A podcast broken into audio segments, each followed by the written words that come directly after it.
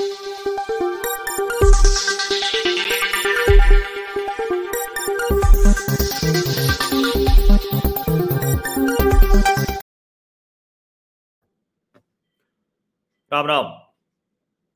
देश में ढेरों ऐसे काम हो रहे हैं जिसकी कल्पना मात्र से व्यक्ति को लगता था, कम से कम हम भारतीयों को, कि अरे कहीं थोड़ा कम्युनल तो नहीं हो गए, थोड़े सांप्रदायिक तो नहीं हो गए। अरे कुछ गड़बड़ तो हम नहीं कर रहे हैं।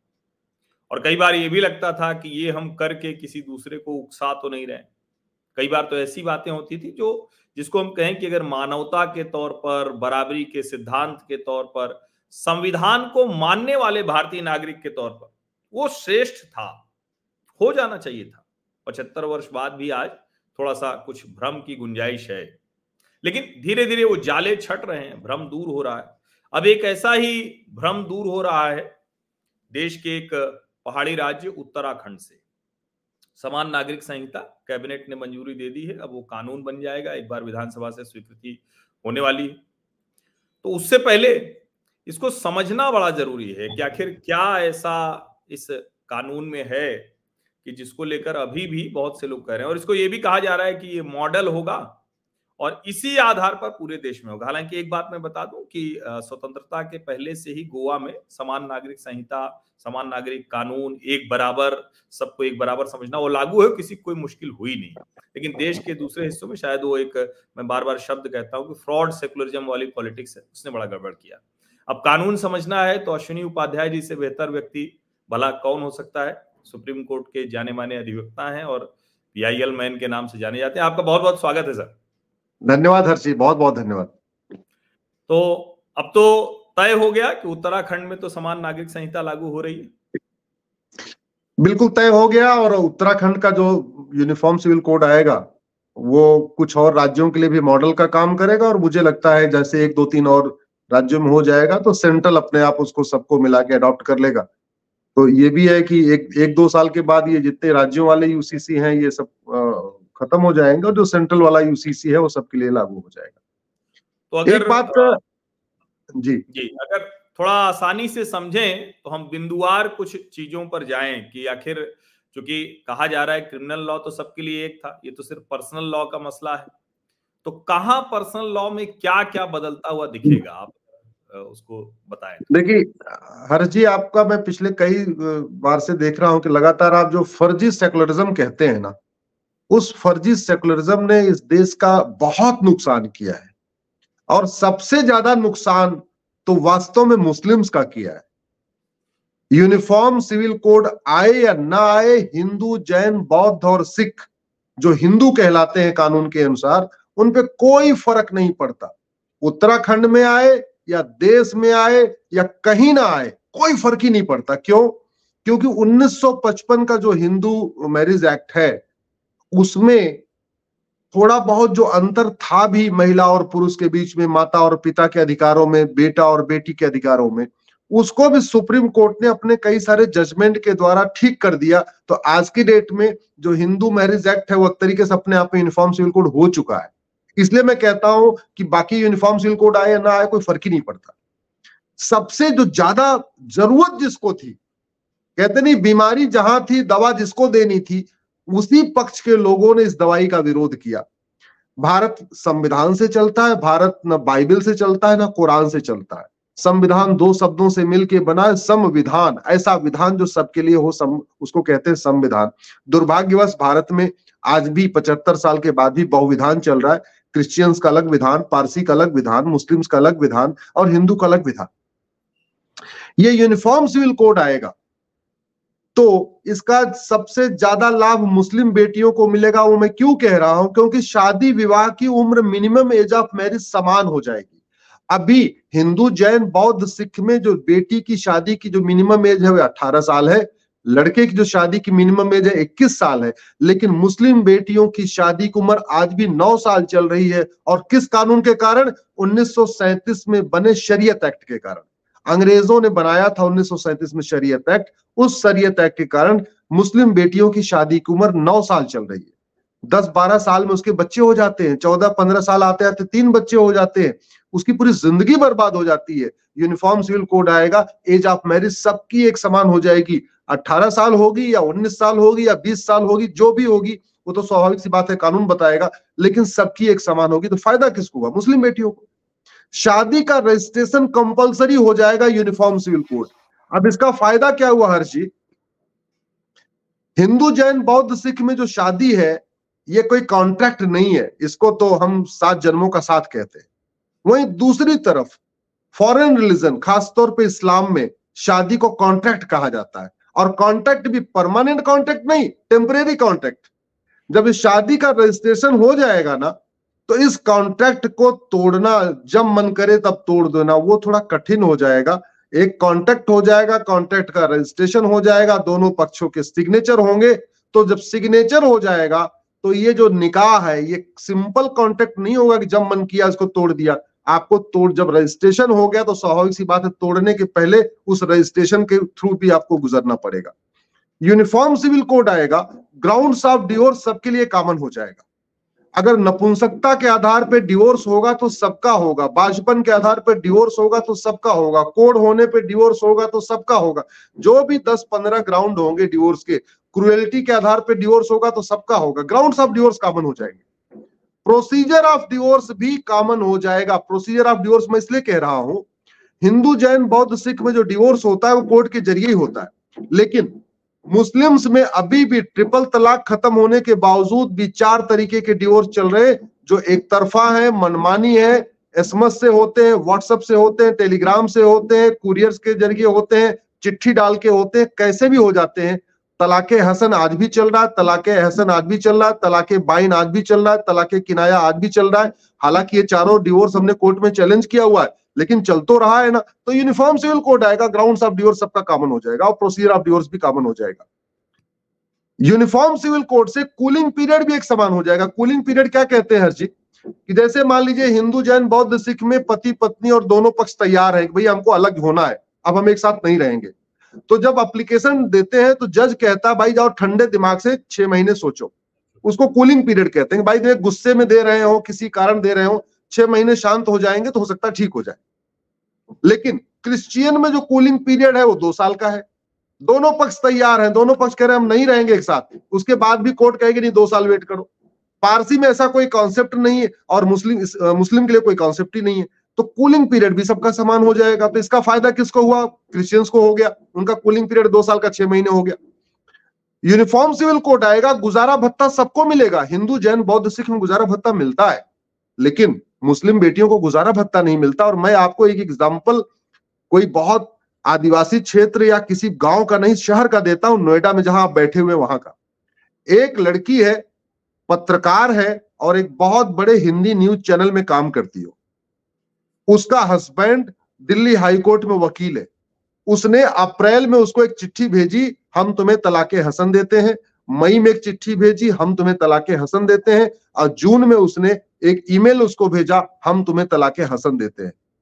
और उसके बाद उसको पेटीएम से पंद्रह हज़ार रुपए भेजा, बोले, ये तुम्हारा तीन महीने का खर्चा, दो हज़ार रुपए फिर पेटीएम किया, बोला, ये बच्चे का खर्चा, एक महीने का बच्चा आप सोचिए, सत्रह हज़ार रुपए में एक माँ अपने एक साल के बच्चे को लेके नोएडा में तीन महीने खर्चा उठा सकती है क्या? तो जब यूनिफॉर्म सिविल कोड आएगा तो गुजारा भत्ता सबको देना पड़ेगा गुजारा भत्ता का फार्मूला एक होगा, गुजारा भत्ता का नियम होगा, जितना हिंदू बेटी को मिलेगा, उतना ही मुस्लिम बेटी को मिलेगा। तो फ़ायदा किसको हुआ? फ़ायदा हमारे मुस्लिम परिवार को हुआ, क्योंकि जब बेटी परेशान होती तो बेटी का भाई भी परेशान होता उसके माता पिता परेशान होते हैं, उसके मौसा परेशान होते हैं, उसके मामा परेशान होते हैं तो अल्टीमेटली उनको राहत मिलेगी। यूनिफॉर्म सिविल कोड आएगा, गोद लेने का अधिकार सबको मिल जाएगा। बहुत इंपॉर्टेंट इश्यू है ये। अब हो क्या रहा? है हिंदू जैन, बौद्ध, सिख, मान लीजिए, चाहे पति के अंदर कोई कमी है या पत्नी के अंदर कोई मेडिकल की प्रॉब्लम है, बच्चा नहीं हुआ। तो क्या करेंगे? गोद ले लेंगे। भाई का बच्चा गोद ले लिया, भती, बहन का बच्चा गोद ले लिया, या नहीं तो जाके जहाँ बच्चा मिलते हैं, गोद वहाँ से उठा लिया, अनाथालय से बच्चा गोद लिया, जिसको भी मन किया, गोद उठा लिया, ले लिया। और गोद लेने के बाद उसको अपना पाला पोसा, बेटे के तरीके रखा, बेटी के तरीके रखा और अपनी पूरी प्रॉपर्टी दे दिया। उसको सारे वो अधिकार दे देते हैं जो अपने सगे बच्चे का होता है। मुस्लिम बेटियों को ये अधिकार नहीं है। बेटियों को क्या इनफैक्ट उसमें हस्बैंड को भी अधिकार नहीं है। वो गोद ले नहीं सकते अब पूरी प्रॉपर्टी दे नहीं सकते तो उनको गोद क्यों को, कोई क्यों क्यों देगा? अब होगा होता क्या है? कि बच्चा हुआ नहीं गोद ले नहीं सकते तो दूसरे दूसरी शादी कर लेते हैं। दूसरी शादी की और बाई देवे अगर प्रॉब्लम जो मेडिकल फिटनेस की प्रॉब्लम है वो हस्बैंड में है तो दूसरी शादी में भी बच्चा नहीं होगा, तीसरी शादी में भी नहीं बच्चा। पता चला घर में तीन सौतन आ गई, कला बढ़ गया, बच्चा तो हुआ ही नहीं। तो बच्चा गोद लेने का अधिकार भी सबको मिल जाएगा तो फ़ायदा हमारी मुस्लिम बेटियों को हो गया। भरण पोषण का अधिकार मिल जाएगा, फ़ायदा मुस्लिम बेटियों को हो गया। विरासत का एक समान अधिकार मिलेगा, वसीयत का एक समान अधिकार मिलेगा। हिंदू जैन, बौद्ध, सिख में माता पिता में कोई भेदभाव नहीं है। प्रॉपर्टी के राइट के मामले में कोई भेदभाव नहीं है। बेटे और बेटी के प्रॉपर्टी के राइट में कोई भेदभाव नहीं है। जो सारा भेदभाव है उस मुस्लिम शरीयत एक्ट के कारण है। तो शरीयत एक्ट खत्म होगा यूसीसी लागू होगा तो मुस्लिम बहन बेटियों को भी इक्वल राइट हो जाएगा। एक पति एक पत्नी का नियम सब पे लागू हो जाएगा। क्यों ज़रूरी है एक पति एक पत्नी का नियम? इसलिए कि भारत में अभी भी बहुत सारा एफर्ट करने के बाद बेटी ब, बेटी बचाओ बेटी पढ़ाओ योजना लागू करने के बाद भी सौ लड़कों पे 930 लड़कियाँ होती हैं। पहले ये रेशियो सॉरी एक हज़ार लड़कों पे 930 लड़कियाँ। पहले तो बल्कि रेशियो बहुत खराब था कि एक हज़ार लड़कों पे साढ़े आठ सौ लड़कियाँ होती थी। बड़े मुश्किल से इंप्रूव हुआ है। अभी भी सत्तर का गैप है। अब उसमें अगर कोई दो शादी करेगा, तीन शादी करेगा, चार शादी करेगा तो स्वाभाविक सी बात है, ये जो रेशियो और डिस्टर्ब हो जाएगा। दूसरा, घर में कलह बढ़ जाता है। एक पति एक पत्नी का नियम लागू हुआ तो फ़ायदा किसको हुआ? हिंदू जैन बौद्ध से को, कोई फ़ायदा नहीं हुआ। पहले एक पति एक पत्नी का नियम फ़ायदा मुस्लिम बेटियों को हुआ। माता पिता की देखभाल का अधिकार मिल जाएगा। भाई देव अगर बेटा नहीं है केवल बेटी है हिंदू जैन बौद्ध सिख में बेटा अगर नहीं है तो बेटी अपने माता पिता की देखभाल कर सकती है बेटी अपने माता पिता की प्रॉपर्टी ले सकती है वो पूरी प्रॉपर्टी दामाद को भी जा सकती है। लेकिन दूसरी तरफ़ प्रॉब्लम है। इसलिए जब मैंने पीआईएल फ़ाइल किया तो मेरे पास श्रीनगर से फ़ोन आया। श्रीनगर से फ़ोन करके उसने मुझे धन्यवाद दिया बोले आपने बहुत अच्छी पीआईएल की हमने कहा क्यों? तुम्हें क्या प्रॉब्लम है? बोले साहब हमारे मामा नहीं है और हमारे नाना के पास सेब का बगीचा है लेकिन वो हमें नहीं दे सकते वो वो, वो प्रॉपर्टी जो है वक्त में चली जाएगी। आपने पीआईएल फ़ाइल कर दिया अगर यूसीसी आ जाएगा तो हमारे नाना का सेब का बगीचा हमको मिल जाएगा। आप जरा सोचिए ना क्या स्थिति हो रखी है। इसलिए मैं कहता हूँ यूनिफॉर्म सिविल कोड आने से सबका लाभ है सबसे ज़्यादा लाभ मुस्लिम बेटियों का है उसके बाद क्रिश्चियन बेटियों को थोड़ा लाभ है, पारसी बेटियों को इतना लाभ है कि वो गैर पारसी शादी करती हैं तो उनका प्रॉपर्टी राइट खत्म हो जाता है वो खत्म नहीं होगा। और एक देश एक कानून होगा तो एक भारत श्रेष्ठ भारत की कल्पना आएगी। ये जो विभाजनकारी कानून है अपने अपने पर्सनल लॉ है, उससे ना एकता खंडता भी मज़बूत नहीं हो पा रही है। और वैसे भी, क्यों हम अंग्रेज़ों के कानून को ढोना चाहते हैं? क्यों नहीं हम अपना कानून लागू करना चाहते हैं? और जितनी कुरीतियाँ भारत में आई, उनके खिलाफ कानून बना। छुआछूत भारत में आया, कानून बन गया। हालाँकि छुआछूत हमारी संस्कृति नहीं रही है, वो भी मुगल काल में ही आई है। सती प्रथा भारत में आई, मजबूरी में आई, मुगल काल में आई, लेकिन सती प्रथा रोकने के लिए भी कानून बन गया। लेकिन जो कुरीतियाँ मुगलों के साथ आई, जो विदेशी कुरीतियाँ हैं, तीन तलाक, हलाला, निकाह मुता निकाह मिसियार तलाके हसन तलाके हसन तलाके बाइन, तलाके किनाया तहरुस इन कुरीतियों के खिलाफ कानून नहीं बना तो यूसीसी आएगा तो ये जो विदेशी कुरीतियाँ हैं, ये खत्म होंगी। सबको एक समान अधिकार मिलेगा। सभी बहन बेटियों को एक जैसा अधिकार होगा। मान लीजिए किसी को चार बेटी है, और वो चार बेटी एक हिंदू से शादी करती है, एक मुस्लिम शादी करती है, एक पारसी से करती है, एक ईसाई से करती है। अभी पर्सनल ला चूँकि अलग अलग है, इसलिए उन चारों बेटियों का अधिकार बदल जाता है शादी के बाद। विरासत का अधिकार, वसीयत का अधिकार, बच्चा गोद लेने का अधिकार, भरण पोषण का अधिकार, गुजारा भत्ता का अधिकार, सब बदल जाता है। यूनिफॉर्म सिविल कोड आएगा तो चारों बेटियों का अधिकार एक समान होगा, भले ही वो अलग अलग रिलीजन में जाके शादी करेंगी। नहीं, ठीक है, अश्विनी जी, आपने बहुत डिटेल में बताया। बस एक सवाल मैं पूछता हूँ, क्योंकि लगभग आपने सारी बातें बता ही दी कि समान नागरिक संहिता लागू होगी तो उससे क्या बदलेगा? एक बात बार बार कही जाती है ना कि जिस सोसाइटी को आप बार बार कह रहे हैं कि सबसे ज़्यादा मुस्लिम महिलाओं को लाभ होगा तो उस सोसाइटी की तरफ़ से तो इसका विरोध हो रहा है, उस समाज की तरफ़ से तो इसका विरोध हो रहा है। तो क्यों ज़बरदस्ती उनको, जिसे कहा जाता है ना कि क्यों ज़बरदस्ती हमारे लिए करने को हम नहीं चाहते हैं, हमें तो यही ठीक लगता है। देखिए, उस सोसाइटी में जो विरोध करने वाले हैं, जरा उनको देखिए कौन है। मदनी परिवार विरोध करता है यूनिफॉर्म सिविल कोड का, वो भारत के नहीं है, वो मदीना से आए हुए। बुखारी परिवार इसका विरोध करता है, वो भारत के नहीं है, वो बुखारा से आए। ओएसी परिवार विरोध करता है यूनिफॉर्म सिविल कोड का, वो भारत के नहीं है, अफ़गानिस्तान से आए हुए। तो आप ध्यान से देखिए कि यूनिफॉर्म सिविल कोड का वो विरोध करते हैं, जो इनकी जड़े भारत में नहीं है, जो कन्वर्टेड हिंदू नहीं है इनफैक्ट वो बाहर से आए। हालाँकि ये लोग भी कन्वर्टेड हिंदू हैं, आज नहीं तो कल कन्वर्ट हुए, लेकिन वो पहले कन्वर्ट हो चुके हैं। एक्चुअल में जो पिछले 500 सालों में भारत में कन्वर्ट हुए, डर के कारण, भय के कारण, लालच के कारण, या जजिया नहीं दे पाया, किसी और कारण, जिसको हम पसमंदा भी कहते हैं, वो पसमंदा सब इसका स्वागत कर रहे हैं। भारत में निन्यानवे परसेंट मुस्लिम तो कन्वर्टेड हिंदू हैं, वो सब स्वागत करते हैं। दिक्कत केवल ये हो रही है कि जो एक परसेंट लीडरशिप है मुस्लिम्स की, वो भारत की नहीं, वो विदेशी है। या तो मदीना वाला मदनी परिवार है, या बुखारा वाला बुखारी परिवार है, या अफ़गानिस्तान वाला पठान और ओवैसी परिवार है, ये परिवार पूरे पूरे मुस्लिमों के रहनुमा हो गए हैं। वो नहीं चाहते कि भारत की संस्कृति मज़बूत हो।